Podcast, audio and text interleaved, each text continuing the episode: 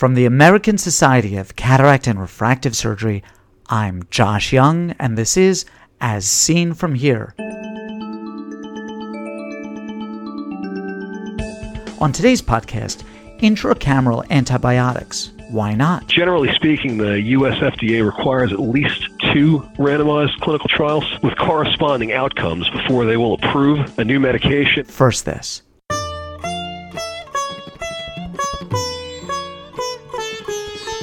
Imagine a library of 100,000 books in subjects that interest you and subjects that don't. The books of this library are arranged bizarrely by publisher and date of publication. How useful would such a library be to you? How soon would you give up on trying to find a book that really interested you? ASCRS's impressive online content has been a little like that library until now. The new ASCRS Center for Learning at ascrs.org/learn organizes the vast and growing ASCRS online content, podcasts, and CME offerings into a unified, searchable whole so that we can find the material we want in the format that best suits us. Go to ascrs.org and click on Center for Learning or go directly to ascrs.org/learn. Intracameral antibiotics administered during cataract surgery hold a number of advantages, including reduced reliance on patients to be compliant with post op antibiotic drops. So, why is their use not more widespread? Steve Schwartz authored an editorial in Ophthalmology discussing the potential pitfalls of intracameral antibiotics, and I'm happy to have him as my guest today. How common is acute post cataract endophthalmitis, Steve? I don't know that there's a single number. When you review the literature, the, the rates generally fall in a range between about 0.03% or 3 in 10,000 on the low end to about 0.2% or 2 in 1,000 on the high end. Now, Steve, I, I travel to to a, to a lot of meetings in a lot of places outside of the U.S., and it's my sense that the use of intracameral antibiotics is just more accepted in Europe and in Asia than in the U.S. Why do you think this is? Well, I don't I don't know that I can speak for ophthalmologists outside the U.S but certainly many practice patterns are different within the U.S. and outside the U.S. and in a lot of areas of ophthalmology and a lot of areas of medicine. But if I had to give you an answer, I suspect that the ESCRS had a lot to do with this disparity. And we'll be dealing with the ESCRS study a little bit later on in our, our conversation. So I'm just going to table that now.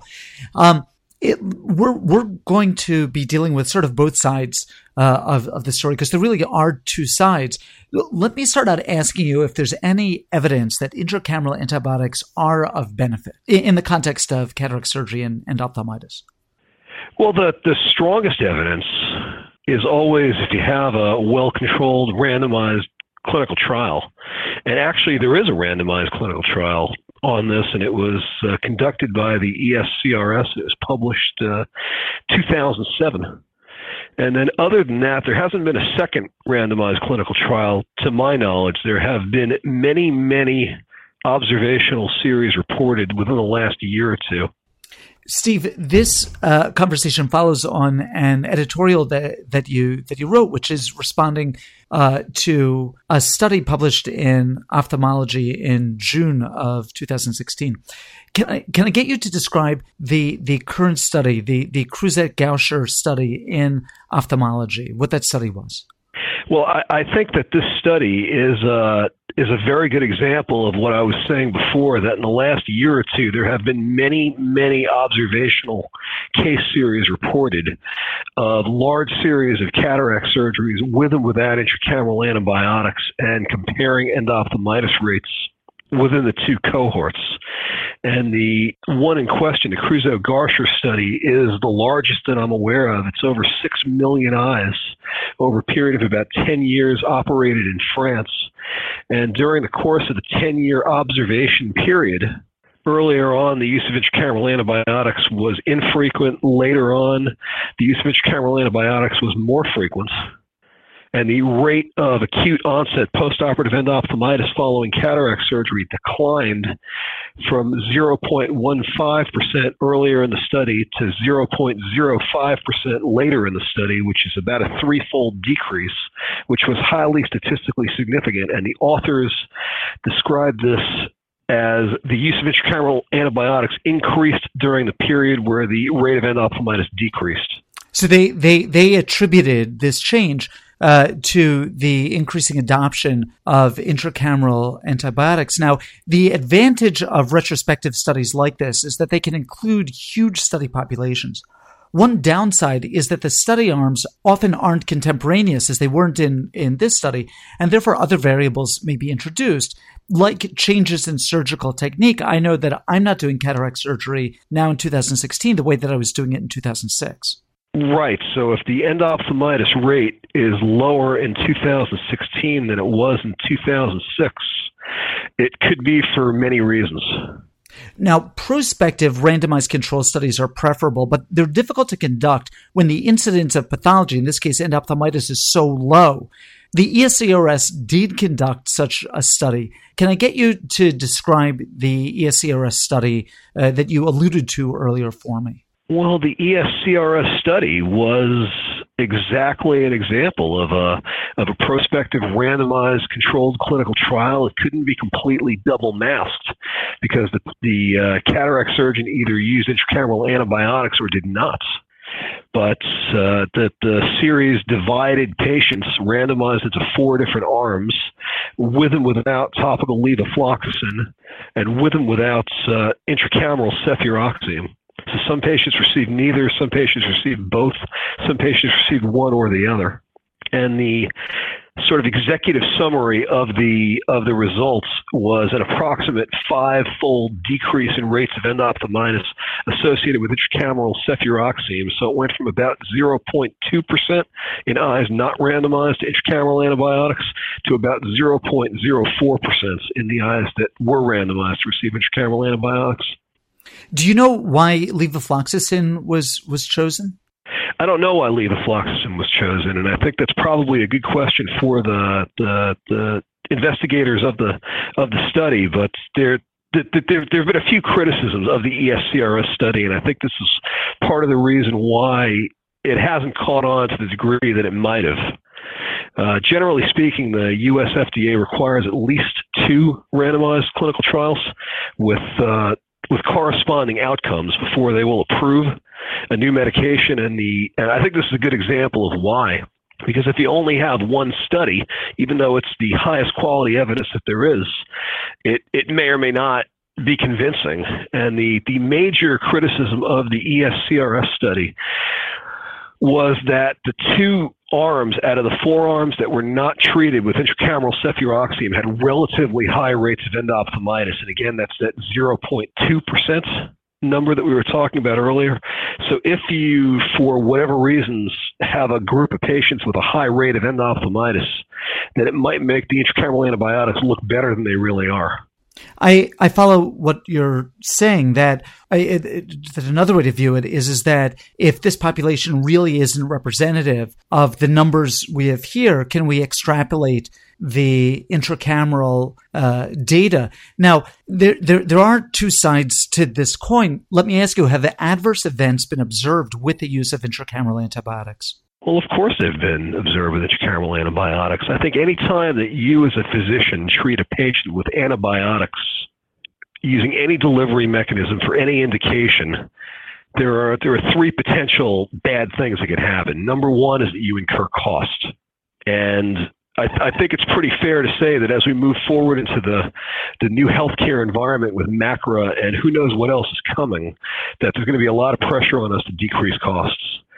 And number two, there are risks to the individual patient by exposing them to antibiotics. And certainly with intracameral antibiotics, uh, in the U.S., there is no approved marketed antibiotic preparation preparation indicated for intraocular use. So you're probably dealing with a compounding pharmacy, and there are always risks of overdoses and contaminants and other problems with any compounded medication. Other things that can happen with intracameral antibiotics that have been well reported are things like toxic anterior segment syndrome, corneal endothelial toxicity, uh, fungal or fusarium infection, and uh, the, the, the most recent and maybe the scariest uh, side effect that we've seen associated with intracameral vancomycin is something called hemorrhagic occlusive retinal vasculitis, which causes severe visual loss with no apparent treatment. And it may not present for a few weeks after the surgery, by which time the second eye has already been operated on. And then the third thing, when we're, you know, once we've accounted for the increased cost and the risks to the specific patient into whom you've infused these uh, these off-label antibiotics, is there are risks to the population at large, and it's usually by selecting for resistant organisms. Now, can these events, and, and, and I'm thinking particularly those dealing with contamination and potential dosing problems, can these events be largely addressed by the use of antibiotic preparations that are commercially prepared for intracameral use? And are such commercial preparations available in the U.S. or at, at, at least in the pipeline for the U.S.? Well, I, I, I think in general, right, having an approved prepackaged indicated medication reduces many of the concerns about using a compounded medication. And I think the retina specialists have done this for years with the anti VEGF drugs. So certainly if you're a believer in the benefits of intracameral antibiotics, it would probably be better to use an approved prepackaged indicated formulation than to use a compounded formulation. But the second part of your question is that no, in the United States at this time, there is no available packaged, approved, indicated antibiotic preparation. There is in Europe. Yep. You discuss and, and, and alluded to now the, the idea of antibiotic stewardship and, and the idea of limiting the development of antibiotic resistance. But Steve, how likely is it that resistance would develop in the closed environment of the of the eye? Well, it's, it's estimated that maybe half of all antibiotic use in the U.S. is unnecessary or inappropriate. And I think that, that we all have a sense that more patients are treated with antibiotics than probably need to be. And you raise a good question of, of if we're only putting the antibiotics in the eye, how much is getting out, but I think it's fair to say that at least some of it probably does reflux out of the eye and onto the ocular surface. And then where it goes from there is a good question. Some of it will probably find its way into the lacrimal drainage system. And then we know that some of it, once it gets into the lacrimal drainage system, is going to make it into the GI tract. So I think patients probably are being exposed to at least some degree of antibiotic, even though you're putting it uh, very, very carefully into the anterior chamber. Steve, intraocular, intracameral medications and, and intraocular medications generally, and I'm thinking now of glaucoma medications and uveitis medications that are administered intraocularly, uh, they hold the benefit of reduced reliance on patient compliance. Do, do you feel that some of this outweighs some of the expense and some of the risk of adverse events associated with intracameral antibiotics. These are really some of the main arguments that people make in terms of, of compliance, aside from just the decreased numbers of uh, acute postoperative endophthalmitis. Well, I, I think it's reasonable to suspect that compliance increases when the patient's removed from the from the equation. It's almost a tautology at that point, but I, I, I have a few questions to that. I, I guess the first question or the first statement is is that the benefits of postoperative topical antibiotics are not as well established as we'd all perhaps like to think. And even though topical antibiotics are widely and perhaps universally used after cataract surgery, there's very little peer reviewed evidence suggesting that that's necessary. And then the, the, the second thing that's a little related is that it might even be more important to use postoperative topical corticosteroids. So intracameral antibiotics are not going to obviate the need for postoperative topical steroids. Right. So so we're going to be relying on uh, uh, patient compliance for for putting in drops. And your point is that it really makes no matter the sort of drop that the patient's putting in. It's not that he's going to necessarily be more compliant with one class of medication than another. Well, I'm sure there are some patients that probably can't be trusted to instill postoperative drops no matter what. And I think that's that's always a risk when you perform surgery. I think there are some patients that you can't trust not to rub their eye with a sutureless incision. Steve, the most important question from my standpoint, because I'm totally selfish and this conversation is just about me, is I'm a cataract surgeon. Steve, what should I do?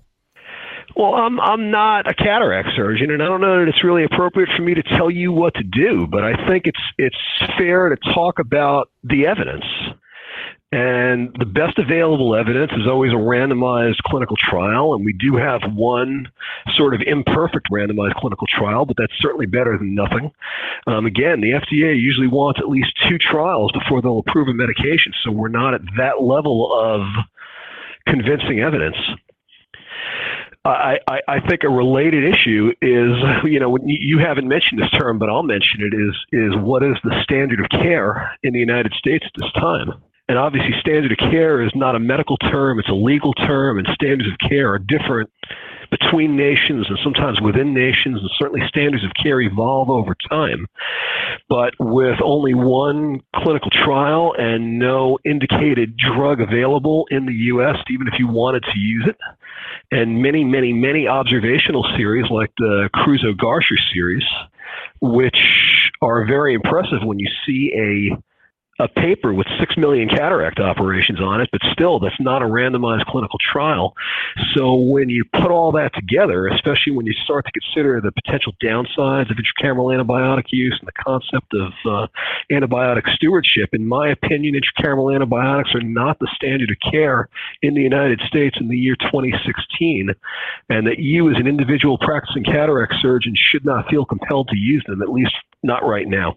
Yeah, and, and one of the points that, that you that you make too, I mean, another way to view this is the number of patients who have to receive intracameral antibiotics in order to prevent one case. We uh, in the in the editorial, we did a what's called a number needed to treat uh, calculation, and the number needed to treat is how many patients have to be exposed to the intervention in order to prevent one unfavorable outcome. And for example, in in, in the, the the Creuzot-Garcher study, right, there was about a threefold drop in in in endophthalmitis rates associated with antibiotics. So if we give the study the benefit of the doubt and assume that that's correct, that if every patient was treated with intracameral cefuroxime, that you could cut your rate of endophthalmitis threefold. How many eyes would have to be treated in order to, pre- to prevent one case of endophthalmitis? So, to continue that, we found two series in the literature that took place around the time of the ESCRS study, so in the mid 2000s. And between the two of them, they had a rate of endophthalmitis with no intracameral antibiotics of about 0.06%. So that's really a, you know, a very low rate with no intracameral antibiotics. And if you wanted to try to reduce that threefold, you'd have to drop the endophthalmitis rate from about 6 in 10,000 to about 2 in 10,000. So it means that you need to treat about 10,000 eyes to prevent four cases of endophthalmitis, or bottom line, you need to treat about 2,500 patients with antibiotics unnecessarily to prevent one case of endophthalmitis. And as much as we'd all like to do everything we can to prevent that one case of endophthalmitis in that one poor patient, I'm not sure it's fair to expose the other 2,500 patients to the antibiotics. There have been many, many observational series published in the last year or two with very impressive ends, very impressive numbers of patients, like the 6 million in this Creuzot-Garcher study. And I think the reason that you're seeing these is that lots of people have electronic medical records now, so it's very easy to do these big data chart review studies because there aren't charts. So you see more and more of these publications, and you almost get a sense that that it's inevitable that there's this this drumbeat of paper after paper from different countries around the world, although mostly in Europe, showing these highly statistically significant p values associated with the use of intracameral antibiotics. And my suggestion would be that it doesn't really matter, that until you have probably another randomized clinical trial, that this is going to be an open question. And no matter how many observational series that are published, it's it's it's probably not enough to turn the tide. Steve, thank you so much for your time today. Sure. Thank you very much. Steve Schwartz is Associate Professor of Ophthalmology and Medical Director at the Bascom Palmer Eye Institute at Naples in Naples, Florida. His editorial, Intracameral Antibiotics and Cataract Surgery, Endophthalmitis Rates, Costs, and Stewardship, appears in the July 2016 issue of Ophthalmology.